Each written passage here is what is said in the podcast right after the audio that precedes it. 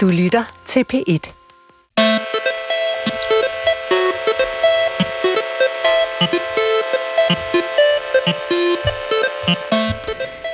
Hvis du lukker øjnene og forestiller dig din drømmebolig, forestiller du dig så en etværelseslejlighed i en parkeringskælder af beton, hvor du bor sammen med 1000 andre mennesker, langt under jorden, helt uden vinduer. Det er ikke min store drøm, men i den nye sortsatiriske serie Arkitekten på Viaplay har en arkitekt haft fantasi til at udtænke netop den fikse idé. Serien, som er instrueret af danske Karen Lumer Klappers, er en fremtidsdystopi, hvor priserne i Oslo er så astronomiske, at kun de allerrigeste har råd til en lejlighed.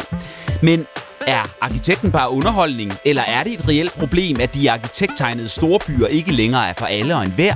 Og er Viaplays minimalistiske miniserie for stereotyp i sin karakteristik af urbanisering og kapitalisme? Det spørger anmelderne om i dag. Med mig er Adam Price, dramatiker og manuskriptforfatter bag en række af de mest populære danske tv-serier, og Tue Hesselberg Foged, arkitekt og stifter af arkitektfirmaet Effekt. Velkommen til jer to. Tusind tak. Mange tak. Jeg hedder Mathias Hammer. I en ikke så fjern, semidystopisk fremtid, i et Oslo ramt af et overophedet boligmarked, møder vi arkitektpraktikanten Julie Elm.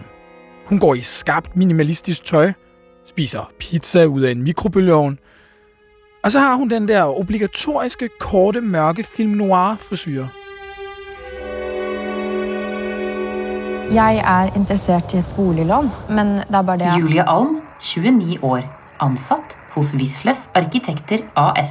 498.000. Beklager, du kvalificerer fortsat ikke til nogen av våre boliglån.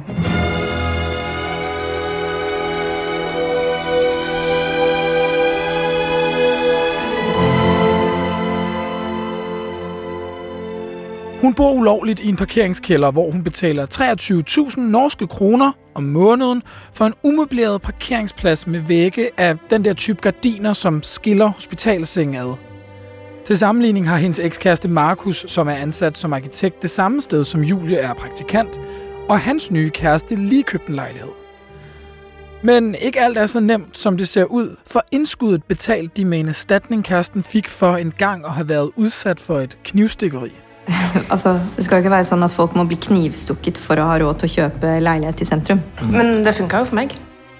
Da en opgave på at designe 1000 nye lejligheder i Oslos centrum bliver udbudt, opdager Julie, at det smarteste nok er at bygge 1000 etværelseslejligheder i lige præcis den parkeringskælder, som hun og alle de andre hjemløse bor i. Så nu står Julie mellem et valg.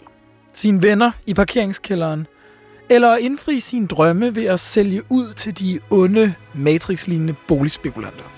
Jeg prøver bare at hjælpe. Hvem er det egentlig, du hjælper? Jeg kan ikke blive boende i en parkeringskælder resten af livet, Kaja. Det kan ikke du heller. Hvor skal vi bo da? Om det lykkes, det må du se i serien for at finde ud af.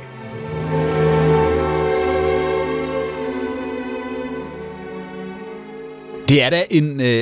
herlig, grotesk og måske alligevel ikke helt surrealistisk plot, vi møder her i Arkitekten.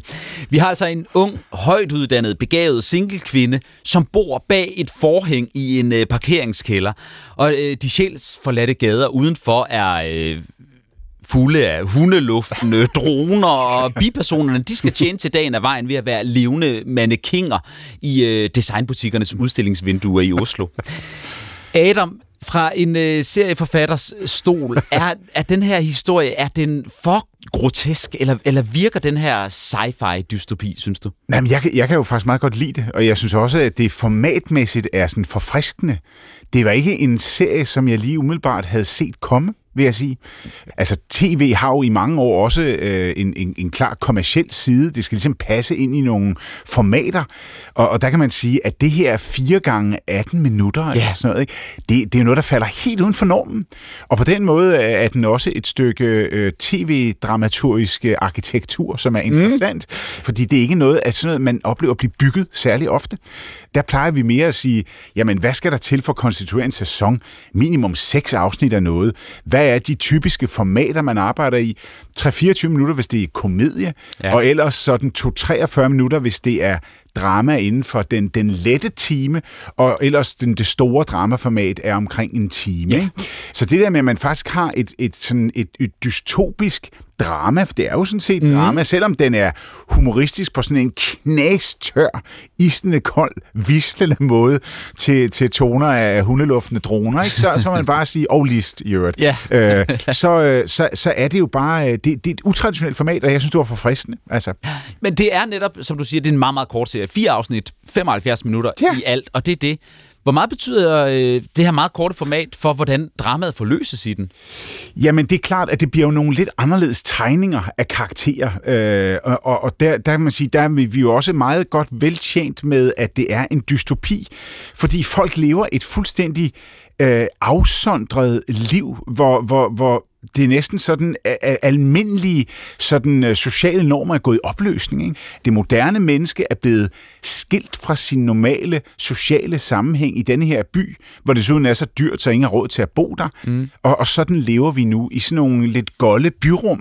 Går vi rundt, og så møder vi ind på vores nogle gange velbetalte jobs, men det er sandelig kun, hvis du er blandt dem, som ligesom er den. Ellers så lever du som sådan en assistentfunktion, ikke? Hvor et højt uddannet menneske skal gå og lave kaffe til de andre arkitekter. Ja, for en ussel løn i øvrigt. Er det sådan, I har det hos jer? Nej, heldigvis ikke. Og hos jer, Tue, det er altså i arkitektfirmaet Effekt, som du er stifter af, og fra din arkitektstol.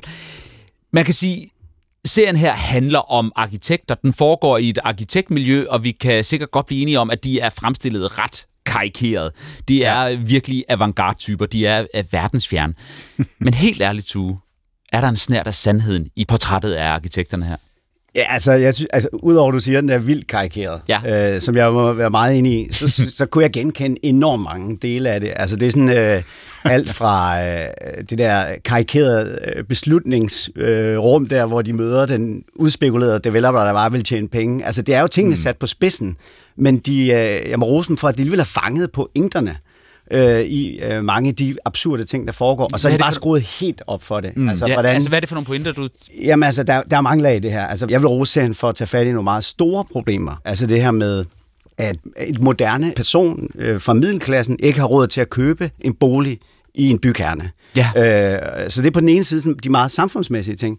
Og på den anden side, når de så kan man sige, bruger arkitekten eller mit fag som ligesom spillerum for, lad os sige, hvordan skal vi udfolde de her problematikker, så er det jo vildt sjovt at se os få lidt hug fra siden og en ordentlig glidende takning ind i sådan en selvopfattelse af det her meget æstetiske univers. Der er sådan en scene, hvor hovedpersonen hun møder sådan en aktivist, der gerne vil fælde, hvad skal man sige, skabe adgang til det offentlige rum igen, og hun skærer sådan en bænk over, hun er helt hovedpersonen ved at gå helt kløjes over af den her smukke bænk, som ikke må ødelægges. Tysk designer, det er meget fint. Ja.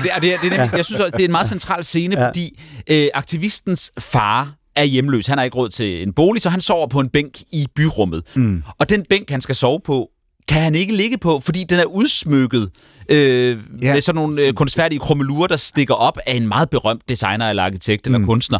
Og aktivisten skærer så simpelthen med en nedstryger eller en vinkelsliber, skærer kunsten væk, fordi det kan da godt være, at det er en flot bænk, men for fanden, man kan jo ikke bruge den bænk, man kan ikke sidde på den, man kan ikke sove på den. Nej. Altså, det er jo menneskefjendsk arkitektur. Ja, og det er altså, nu i Danmark kan man sige, eller i København, der er vi jo rimelig velstillet i forhold til den slags problemstillinger. Men mange steder i verden har man jo sådan direkte præventiv design, som sådan skal gøre, fjerne folk fra det offentlige rum og sørge for, at hjemløse ikke kan sove der og så videre. Lidt ligesom de der pigget-duer. Præcis. At man skal ikke føle sig alt for velkommen. Nej. Der findes... Lad være med at lande her. Land et andet sted. Præcis. Ja. Pigge til mennesker. Ja.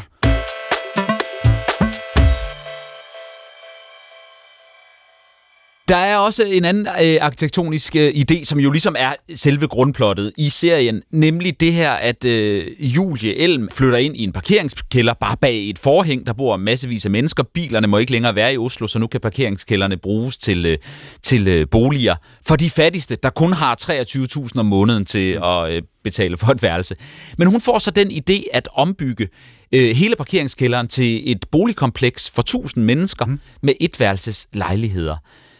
Tue, som arkitekt, er det en god idé? Altså, det er et blankt nej jo. Og det er jo også en af seriens virkelig finurlige satiriske elementer, at de opdager det her smuthul i den nye planlov, så man kan ligesom lave opholdsarealer til mennesker uden adgang til dagslys. Eller frisk luft for den sags skyld. Og det er jo ligesom hele seriens omdrejningspunkt ved at ligesom beskrive, hvor absurd situationen er for de her mennesker, som ikke har adgang til en bolig, eller råd til en bolig, som er splittet, hvor det, altså hele befolkningen er jo bare splittet, og så ender man i den situation, at vi kan bo i parkeringskælder, fordi der er bare ikke plads. Og så udvikler hun så lidt lyssystem bag forhæng, så man får sådan en kunstig sol ind. Ja, præcis. For at simulere solen, så man ligesom har en eller anden oplevelse af, at vi bor stadigvæk. Der findes en sol derude, uden for parkeringskælderen. Yeah. Så det er jo sådan en virkelig dystopisk forestilling, ikke? Altså. Men altså, man kan sige, der er jo mange byrum, hvor det jo er smerteligt klart, at her kan almindelige mennesker med en almindelig indtægt ikke længere opholde sig. Altså, just når man kører for eksempel, ind til Londons centrum, så kan man godt nogle gange sidde bag sådan en gammel London cabbie, som sådan taler om, det var den gang, hvor der stadig kunne bo almindelige mennesker i det centrale London. Ja. For det kan der ikke længere. Nu er det kæmpemæssige lejligheder, ejet af rige russere, hvis ikke de er blevet inddraget i forbindelse med krigen, men ikke desto mindre. Altså, at man bare siger, vi har jo nærmest vendet os til, at så rykker man væk fra bykernen. Ja. Her rykker vi bare ned i jorden. Ja. Altså, ned under jorden. Men det er jo det, der, synes jeg, gør den her absurde og til tider satiriske serie virkelig interessant, for det er jo reelt. Vi har jo et problem. Det er ganske vist ikke kommet dertil, at vi skal betale 23.000 for et forhæng i en parkeringskælder. Men det er jo, som du siger, Adam. Ja. Almindelige mennesker har ikke råd til at bo i Londons centrum, og muligvis heller ikke i Oslos centrum, og Københavns og Aarhus centrum begynder virkelig også at være utilnærmelige. Altså, arkitekterne har vel en stor udfordring og en stor opgave med at designe byrum, hvor der er plads til alle. Ja, altså både i forhold til, hvad skal man sige, at kæmpe for retten til det offentlige rum, og at alle havde adgang. Altså serien skildrer det udmærket ved, at der kommer sådan en, hun sidder på en eller anden bænk i det offentlige rum, og så kommer der en hen og siger, du må købe en kop kaffe, sidder 5 minutter eller købe en kop kaffe, og hele den der privatisering, det er en kæmpe problemstilling. Yeah. Og i forhold til boligen kan man sige, at altså en bolig burde jo være designet med henblik på at have et godt liv og fællesskab osv., men i dag er det jo også, det er jo et finansielt produkt, altså det er jo en investeringsprodukt, både for alle dem bag ved projekterne, men også altså for boligerne. Jeg ved ikke, hvor mange. Og jeg har oplevet det at være siddet til et selskab, hvor folk bare sidder og snakker om, hvor mange penge de har tjent ved at sove i et hus, de har købt, ikke? Som bare ender med bare split. Altså i virkeligheden er det jo absurditet, fordi det splitter jo bare alle dem, der er udenfor, og alle dem, der er indenfor. Ja. Og jeg synes, det på den måde, at serien ligesom er sådan en øksehug ned igennem det der. Det er ret fedt. Men hvis vi har problemer, er arkitekterne så en del af problemet, eller en del af løsningen? Ja, altså det er jo en udbredt misforståelse, at arkitekterne beslutter alle de her ting, fordi det er jo, der er jo en, ligesom nogen, der køber og udvikler og investerer. I følger bare ordre. Det er jo faktisk det, den også skildrer. Den her opportunistiske virksomhedsleder, som er hovedpersonens chef, som er totalt karikeret også, var sådan en lille smule dum, og så bare går efter pengene, ikke? Jo. Og det er jo et kæmpe problem. Jo, og giver Julie den kolde skulder i det første lange stykke tid. Hun er uddannet arkitekt, men hun er egentlig bare en form for praktikant, men dybest set er hun jo bare pigoline og laver kaffe til fællesmøderne. Ja. Lige indtil hun får den gode idé, som chefen naturligvis ikke vil høre på, indtil køberne og investorerne synes, det er en fantastisk idé, og så bliver Julie jo ophævet. Ja, præcis. Ja. Ja. Men vi befinder os altså i et meget sterilt, det er meget koldt miljø, det er meget stramt, en stram serie, vi er omgivet af beton, af kolde, af sådan lidt rå farver, og det hele er meget stramt. Replikkerne er også meget stramme i det her. Men så er der en særlig ting, der bryder det, og det er musikken. Ja. Og jeg er meget fascineret af den, fordi i den her fremtidsdystopi bliver alting pakket ind i store, og for mange vil det være meget velkendte, klassiske toner, orkestertoner. Altså, vi hører Tristan og Isolde, vi hører Beethovens 7. symfoni. Ja, Liebestraum. Og Liebestraum af Franz Liszt, som jo er det mest drømmende, kærlighedshungrende musik, som ligesom altid følger de her kølige ensomhedsscener dybt nede under jorden i en parkeringskælder. Der er også et vidunderligt sted, hvor den mandlige hovedperson, kan man sige, ham der hedder Markus, hendes Julies ekskæreste, som også er arkitekt. Han vil forsikringssvindle ved at kaste sådan en lækker japansk køkkenkniv ned gennem foden og tilføre sig selv skade. Ja, han vil også makulere sin fod på et tidspunkt. Ja, det er helt fantastisk. Men mens vi ser den scene, så hører vi musik fra Bachs Matthæus-passion, som netop er hentet fra det sted, hvor Peter, han også lyver og vil svindle og fornægter Jesus. Altså, jeg synes, det er jo en ret sjov reference og meget subtil. Men der er også noget grotesk eller noget virkelig forskelligartet i det visuelle udtryk og i det musikalske udtryk. Fungerer det, Adam? Jamen, jeg kan egentlig meget godt lide det, og jeg tænker selvfølgelig, man tænker, det er jo nok ikke en serie, som har været belastet af et enormt budget. Nej. Så jeg tænker, man har måske også været udfordret på nogle punkter, og så har man simpelthen gjort en dyd af nødvendigheden. Det er jo også et princip, der gælder inden for arkitekturen, kan man sige. Ja. Nogle gange gør man død ud af nødvendighed. Men i det her tilfælde, synes jeg, det er faktisk ret fint, fordi man kan sige, det vi har tilbage, og det som musikken ligesom kommer til at repræsentere, det er vores nedarvede, sådan genetisk bundne emotionalitet. Det er den, der ligger. Det, vi har tilbage. Det er nedarvede, kæmpestore følelser, som vi har fra Tristan og Isolde og Liszt og Beethoven. Fordi i vores almindelige færden, der har vi skåret alting fra. Og det er jo også, det bliver også sådan smerteligt klart, da hun på sin fødselsdag sidder og venter på en offentlig plads, som desværre er blevet udliciteret til en barasso eller andet, sådan at hun er nødt til at købe en kop kaffe. Og så hun og venter på mor, og mor kommer ikke, men så kommer der en drone, som beklager, at mor ikke kunne komme, men den har dog en lille gave med til hende. En muffin afleverer dronen til hende. Og det var så den fødselsdag. Altså, det er jo det, som vores følelser er blevet reduceret til i den her serie. Men lidenskaben, den ligger så i musikken. Den her gamle musik. Fordi der var en gang, hvor vi havde råd til følelser. Ej, det er en fin analyse. Ja. Dengang vi havde råd til følelser. Det er nemlig også en god scene. Jeg mener, det er i episode 1, at hun har fødselsdag, og hun sidder der på bænken, og dronen kommer med en muffin og en indtalt besked, fordi alt, hvad vi omgås, er jo robotstyret. Når man kommer ind i lejligheden, så er der en robot, der siger velkommen hjem, og siger, du mangler at betale dine regninger, og man kan bare... altså, man taler også til banken gennem en robot. Og man kan sige, med den debat, vi har for tiden om kunstig intelligens og sådan, så er det jo en fremtid, der er meget nært forestående. Og som i den her serie er enormt skræmmende, fordi det netop virker så menneskefjendsk. Hvad tænker du om det, Tue? Altså i virkeligheden kunne den godt have foregået i dag. Altså jeg sad med det tankeeksperiment, okay, hvad nu hvis, at de havde sløjfet hele det der fremtidselement, og så bare ladet det foregå i dag, ville jeg så have fået sådan en ordentlig ind på tiden af, at det ramper endnu mere, fordi altså alle de kæmpe problemstillinger, der er fundamentet til hele deres setup, er i virkeligheden altså alt fra boligkrisen til også ensomhed. Altså, vi har jo aldrig været mere forbundne, end vi er i dag, og alligevel er ensomhed ligesom et voksende problem, og angst og stress og alt det. Så det er jo nogle meget centrale problemstillinger, og det synes jeg faktisk, at er al ære værd, og på den måde virker den for mig sådan, som i nutiden, mere end som i fremtiden, faktisk. Ja. Det her med, at alting er forstørret, og måske er det ikke så fjern en fremtid, men der er bare lige skruet lidt på nogle knapper, og du talte om ensomhed, Tue. Altså, vi får også at vide, jeg tror, Julie siger i sit pitch, da hun ligesom skal fortælle om den her idé med parkeringskælderlejlighederne, at 80% i Oslo lever som singler. Og derfor så er det etværelseslejligheder, der er brug for, fordi vi lever alene. Og det er jo i høj grad det, vi oplever i serien også. Altså alle i den her serie er dybest set ensomme. Fuldstændig, ja. Men det her med at tage nogle tendenser, som er eksisterende i nutiden i vores samfund, og så bare skrue på dem i et fremtidsscenarie. Er det et godt værktøj? Og det er jo meget klassisk også, ikke? Altså, det er jo sådan et klassisk satireværksted, ikke? Hvor man netop siger, der er en tendens her, den gør vi nu grotesk, ved at forstørre den på en måde, hvor vi kan se, hvad det er, vi er på vej ud i. Altså. Og det må man også bare sige, at det ene kærlighedsforhold, der er, er jo også et bizart kærlighedsforhold. Ikke? Altså, det har jo også så mange modstridende følelser, og der er så meget mange dagsordner i det, som man overhovedet ikke kan følge med. Og det kærlighedsforhold er mellem Markus, som altså er Julies ekskæreste, ja, præcis. Og så bliver han også hendes kollega. Ja.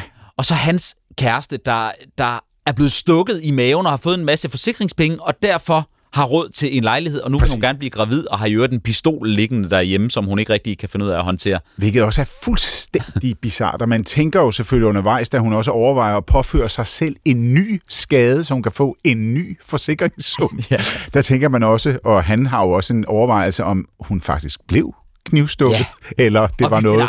Og vi finder ikke rigtig ud af det, nej. Så man kan bare sige, at vi er blevet meget fremmedgjorte for hinanden, og de er jo lige ved at nærme sig en affære på et tidspunkt, men den kan de heller ikke rigtig gennemføre, fordi det er også ligesom, man er ligesom ude af stand. Det er et menneske, der er blevet ude af stand til at leve sit liv normalt.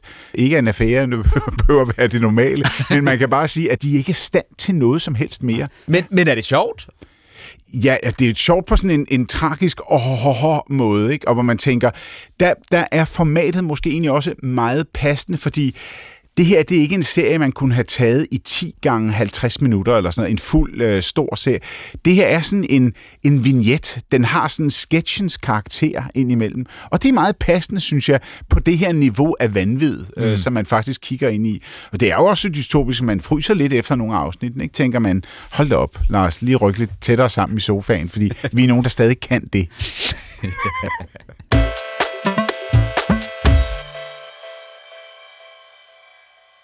Se, inden vi skal afrunde vores anmeldelse af den her serie Arkitekten på Viaplay, så skal vi hver især pege på en anden, man kunne måske sige tematisk beslægtet kultur, som vi gerne vil anbefale, at andre dykker ned i. Og Tue, jeg synes, vi skal begynde med en anbefaling fra dig. Ja, men min anbefaling, den lyder nok på den udstilling, der er lige nu på Dansk Arkitekturcenter. Ja. Fordi den ligesom er nærmest seriens antitese. Altså, vi har jo, serien beskriver jo ligesom det her dysfunktionelle bymiljø, hvor alle følelser, som du også er inde på, er ligesom forladt, og man kan ikke opholde sig. Det er totalt privatiseret, og overhovedet ikke særlig behageligt sted, og mennesker er ensomme, også dysfunktionelle, og har mistet hele fællesskabsfølelsen og relationerne og så videre. Så den hedder ligesom Copenhagen in Common, og handler faktisk om det præcis modsatte, hvordan vi netop bruger byen som vores forlængede stue, kan man sige, udendørs stue, og opholder os i den, og hvordan hele byen er blevet udviklet, også fokuseret på det fællesskab. Så det er sådan en total antitese-oplevelse. Den er tilgængelig for alle børn, voksne, at den er ligesom i øjenhøjde kommunikeret. Copenhagen Common på Dansk Arkitekturcenter i Bloks ved havnen i København. Præcis. Herligt. Tak. Adam, en anbefaling fra dig? Absolut. Jeg har for relativt nylig været inde og set Arven på Det Kongelige Teater, som er jo den her mastodontforestilling, et homoseksuelt epos, en odyssé, der ligesom fortæller om 30-40 års fortælling inden for de amerikanske homoseksuelle, helt tilbage fra AIDS-epidemien, og som selvfølgelig følger en kæmpe fortælling, især omkring det. Og der er faktisk også arkitektur, der indgår i den, nemlig en fantastisk lejlighed i New York, som nu er blevet så mange penge værd, at man ikke længere har råd til at bo der, nogen skal smides ud derfra. Og så er der et hus, et fint gammelt hus, der ligger et stykke uden for byen, og som faktisk næsten er blevet til sådan et, hvad skal man sige, en helligdom for så mange af de her dødssyge, AIDS-ramte, er døde i det hus. Og det er det rum, det er det arkitektoniske rum af sorg og minder, som vi både starter i og slutter i på en meget fin måde. Så man kan sige, det er en forestilling, som virkelig sådan rummer kæmpemæssige følelser. Arv, nemlig hvad er det for en arv, både af kærlighed og sorg, som vi står med, og så de her meget, meget fine, emotionelle, og også helt reelle rum. Og arven har fået så meget omtale, bliver så stor en succes, så det er besluttet, at den bliver sat op. Den kommer op igen i 24, så jeg kan da varmt anbefale med, at man bestemt går ind og ser Arven der. 8 timers fuldtonet, emotionelt grådteater. Jeg vil gerne komme med en anbefaling, der tager endnu længere tid. Man kan til gengæld gøre det derhjemme, og det her har ikke så meget med arkitektur at gøre. Det er til gengæld ærkenorsk, og har altså også det her maraton-element. Få nu bare for pokker læst Karl Ove Knausgårds nyeste roman. Karl Ove Knausgård, den norske forfatter, er i gang med endnu et epos. Ja, endnu et epos, et mammutprojekt. Denne gang er det 5 bøger, han vil skrive, som handler om liv og død og hvad der sker under en magisk stjerne i et norsk samfund, hvor helvedes eller himlens sluser åbner sig, og ingen mennesker kan dø. Overnaturlige hændelser finder sted, samtidig med, at vi lever et helt almindeligt hverdagsliv i en norsk provins. Første bind hedder Morgenstjernen, 2'eren hedder Ulvene i evighedens skov, og 3'eren, som netop er kommet, og som jeg netop har læst, hedder noget så dramatisk som Det tredje rige, og jeg er fuldkommen blæst bagover. Fantastisk. Altid. Jeg siger det bare. Og med de anbefalinger, så skal vi lige afrunde vores anmeldelse af miniserien Arkitekten på Viaplay. Tue, hvilke tanker sætter serien i gang hos dig i forhold til dit ansvar som arkitekt? Vores rolle er jo at kæmpe for at få det bedste ud af enhver situation med vores eneste virkelig gode redskab, som er design. Og det er jo kæmpe forvaltningsansvar. Så når man designer et byrum, så skal man jo ligesom gøre det med en enorm stor empati for de mennesker og den by omkring os. Og denne her giver jo sådan en hvad skal man sige, sådan en mavepuster til det fag, fordi det ligesom implicerer os alle sammen. Adam, vi har altså at gøre her med en mini-serie, 75 minutter i alt. Det er altså 100 timer spin-streaming. Den tid er forbi, eller hvad? Altså, jeg er jo virkelig glædeligt overrasket over, at man har sat sådan et projekt her i gang. Det er ikke umiddelbart et format, hvor man tænker, det her, det har da bare totalt kommercielt ben, og det skal da bare ud og løbe ud over stepperne. Så derfor er det forfriskende, at både at Nordisk Film har fået det her projekt op at køre, og at Viaplay rent faktisk er gået ind i det, fordi man kan sige, det er ellers nogle relativt kommercielle spillere, som man ville tænke ville gå efter nogle mere klassiske, store, salgbare formater. Og jeg håber, at det mod vil fortsætte i den branche. Kan man forløse en serie? Bliver den her serie på så kort tid, bliver den forløst?